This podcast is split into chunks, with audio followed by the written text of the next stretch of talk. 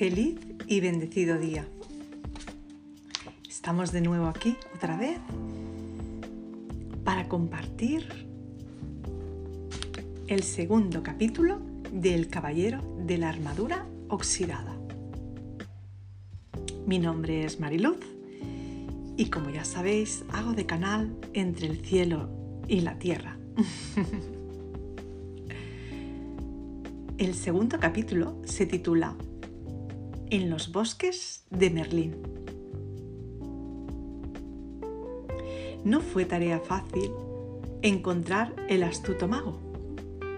Había muchos bosques en los que buscar, pero solo un Merlín.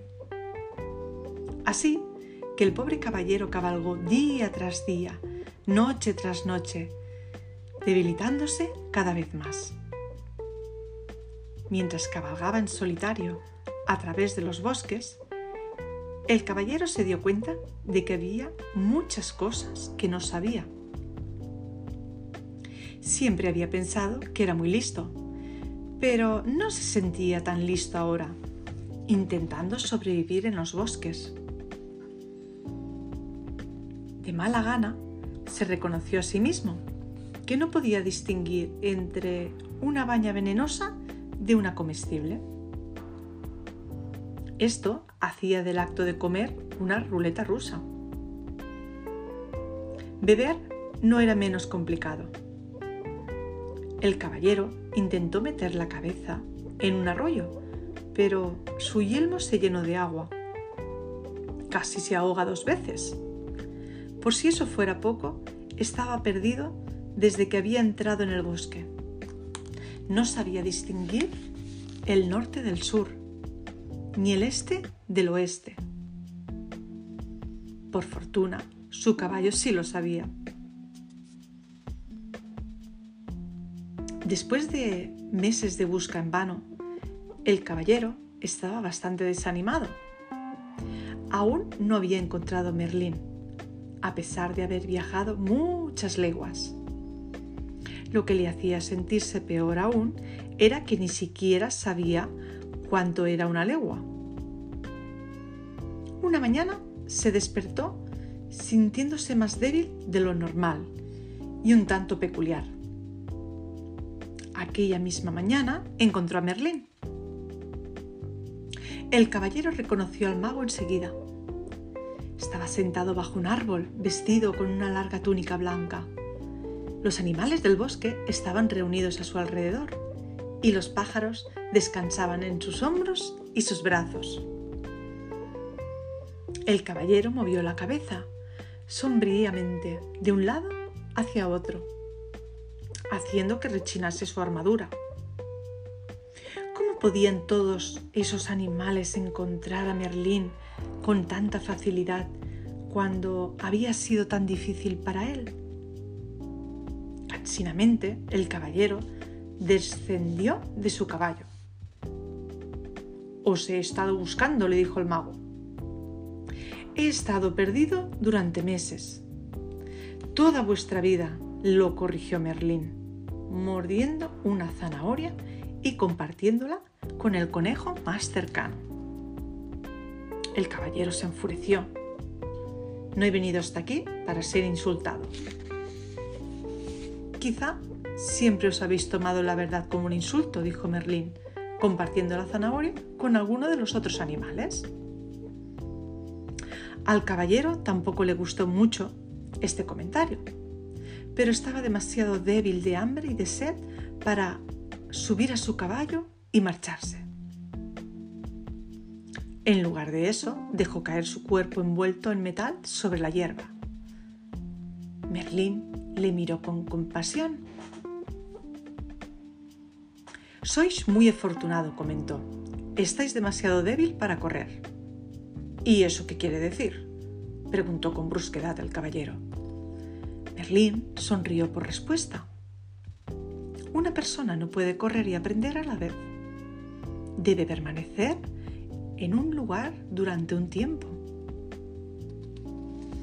Solo me quedaré aquí el tiempo necesario para aprender cómo salir de esta armadura, dijo el caballero. Cuando hayáis aprendido eso, afirmó Merlín, nunca más tendréis que subir a vuestro caballo y partir en todas direcciones. El caballero estaba demasiado cansado como para cuestionar esto. De alguna manera se sentía consolado y se quedó dormido enseguida. Cuando el caballero despertó, vio a Merlín y a los animales a su alrededor. Intentó sentarse, pero estaba demasiado débil. Merlín le tendió una copa de plata que contenía un extraño líquido. Bebed esto, le ordenó. ¿Qué es? mirando la copa receloso. ¿Estáis tan asustado? Por supuesto, por eso os pusisteis la armadura desde el principio. El caballero no se molestó en negarlo, pues estaba demasiado sediento. Está bien, lo beberé.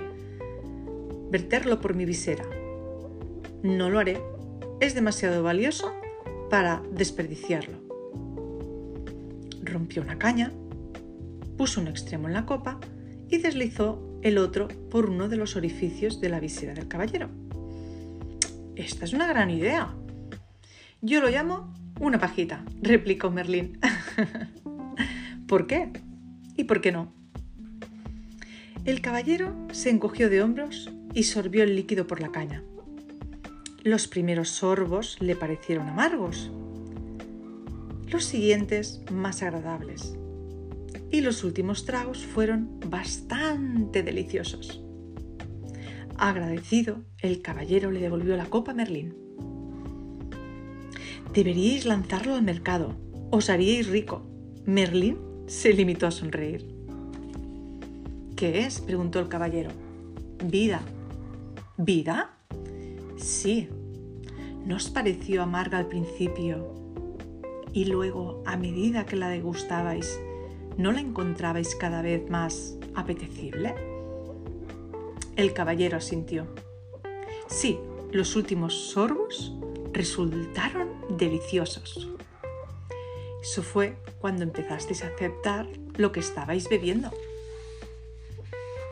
¿Estáis diciendo que la vida es buena cuando uno la acepta? ¿Acaso no es así? replicó Merlín, levantando una ceja divertido. ¿Esperáis que acepte toda esta pesada armadura? Ah, dijo Merlín, ¿no nacisteis con ella? ¿Os la pusisteis vos mismo? ¿Os habéis preguntado por qué? ¿Y por qué no? replicó el caballero, irritado. En ese momento, le estaba empezando a doler la cabeza. no estaba acostumbrado a pensar de esa manera. Seréis capaz de pensar con mayor claridad cuando recuperéis las fuerzas. Dicho esto, el mago hizo sonar sus palmas y las ardillas, llevando nueces entre los dientes, se alinearon delante del caballero. Una por una, cada ardilla trepó al hombro del caballero, rompió y masticó una nuez y luego empujó los pequeños trozos a través de la visera del caballero. Las liebres hicieron lo mismo con las zanahorias y los ciervos trituraron raíces y bayas para el caballero comiera. Este método de alimentación nunca sería aprobado por el Ministerio de Sanidad, pero ¿qué otra cosa podía hacer un caballero atrapado en su armadura en medio del bosque? Los animales alimentaban al caballero con regularidad y Merlín le daba de beber enormes copas de vida con la pajita. Lentamente el caballero se fue fortaleciendo y comenzó a sentirse esperanzado. Cada día le hacía la misma pregunta a Merlín. ¿Cuándo podré salir de esta armadura? Y cada día Merlín replicaba, Paciencia. Habéis llevado esa armadura durante mucho tiempo. No podéis salir de ella así como así. Una noche, los animales y el caballero estaban oyendo al mago tocar con su laúd los últimos éxitos de los trovadores. Mientras esperaba que Merlín acabara de tocar, añoro los viejos tiempos en que los caballeros eran valientes y las damiselas eran frías. El caballero le hizo una pregunta que tenía en mente desde hacía tiempo. ¿Fuisteis en verdad el maestro del rey Arturo? El rostro del mago se encendió. Sí, yo le enseñé a Arturo, dijo. Pero, ¿cómo podéis seguir vivo? Arturo vivió hace mucho tiempo. Pasado, presente y futuro son uno cuando estás conectado con la fuente. ¿Qué es la fuente? preguntó el caballero. Es el poder misterioso e invisible que es el origen del todo. No entiendo. Eso se debe a que intentáis comprender con la mente, pero vuestra mente es limitada. Tengo una mente muy buena, le discutió. E inteligente, añadió Merlín. Ella te atrapó en esa armadura. El caballero no pudo refusar eso. Luego recordó algo que Merlín le había dicho nada más llegar. Una vez dijisteis que me había puesto esta armadura porque tenía miedo. ¿No es eso verdad? respondió Merlín. No, la verdad, para protegerme cuando iba a la batalla. ¿Y temíais que os hicieran, hirieran de gravedad o que os mataran? añadió Merlín. ¿Acaso no le teme todo el mundo? Merlín negó con la cabeza. ¿Y quién os dijo que teníais que ir a la batalla? Tenía que demostrar que era un caballero bueno, generoso y amoroso. Si realmente erais bueno, generoso y amoroso, ¿por qué teníais que demostrarlo? preguntó Merlín. El caballero eludió tener que pensar en eso de la misma manera que solía eludir todas las cosas, se puso a dormir. A la mañana siguiente despertó con un pensamiento clavado en su mente. ¿Era posible que no fuese tan bueno, generoso y amoroso? Decidió preguntarle a Merlin. ¿Qué pensáis vos? ¿Por qué siempre respondéis a una pregunta con otra pregunta? ¿Y por qué siempre buscáis que otros respondan vuestras preguntas? El caballero se marchó enfadado, maldiciendo a Merlín entre dientes. Ese Merlín, hay veces que realmente me saca de mi armadura. Con un ruido seco, el caballero dejó caer su pesado cuerpo bajo un árbol para reflexionar sobre las preguntas del mago. ¿Qué pensaba en realidad? ¿Podía ser, dijo en voz alta a nadie en particular, que yo no fuera bueno, generoso y amoroso? Podría ser, dijo una vocecita. Si no, ¿por qué estáis sentados sobre mi cola? ¿Eh? El caballero miró hacia abajo y vio una pequeña ardilla sentada a su lado. Es decir, a casi toda la ardilla. Su cola estaba escondida. Oh, perdona, dijo el caballero moviendo rápidamente la pierna para que la ardilla pudiera recuperar su cola. Espero no haberte hecho daño.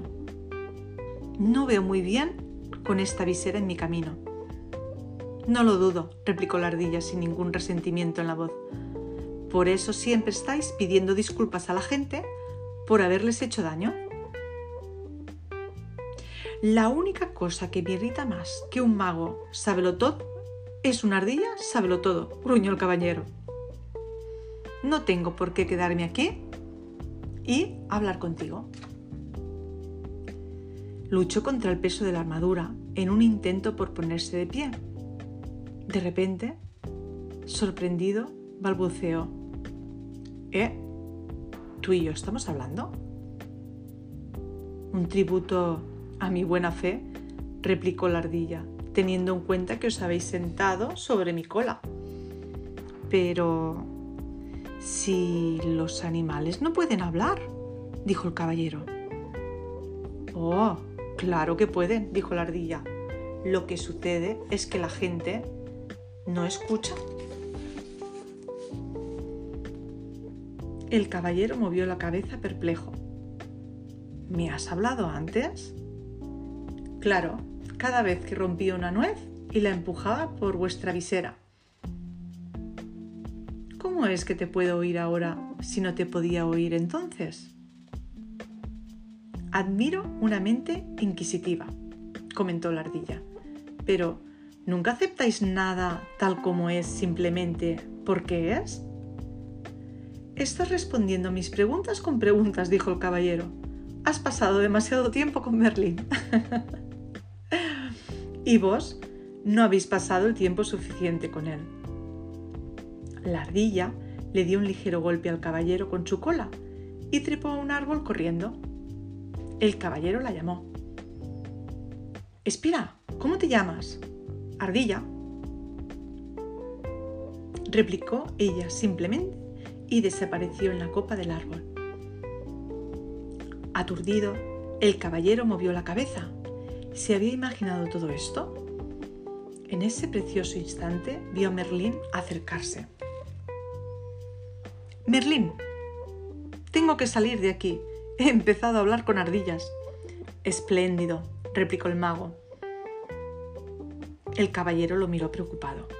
¿Cómo que espléndido? ¿Qué queréis decir? Simplemente eso. Os estáis envolviendo lo suficientemente sensible como para sentir las vibraciones de otros. El caballero estaba obviamente confundido, así que Merlín continuó explicando. No hablasteis con la ardilla con palabras, sino que sentisteis sus vibraciones y tradujisteis esas vibraciones en palabras. Estoy esperando el día en que, este, en que empecéis a hablar con las flores. Eso será el día que las plantéis en mi tumba. Tengo que salir de este bosque.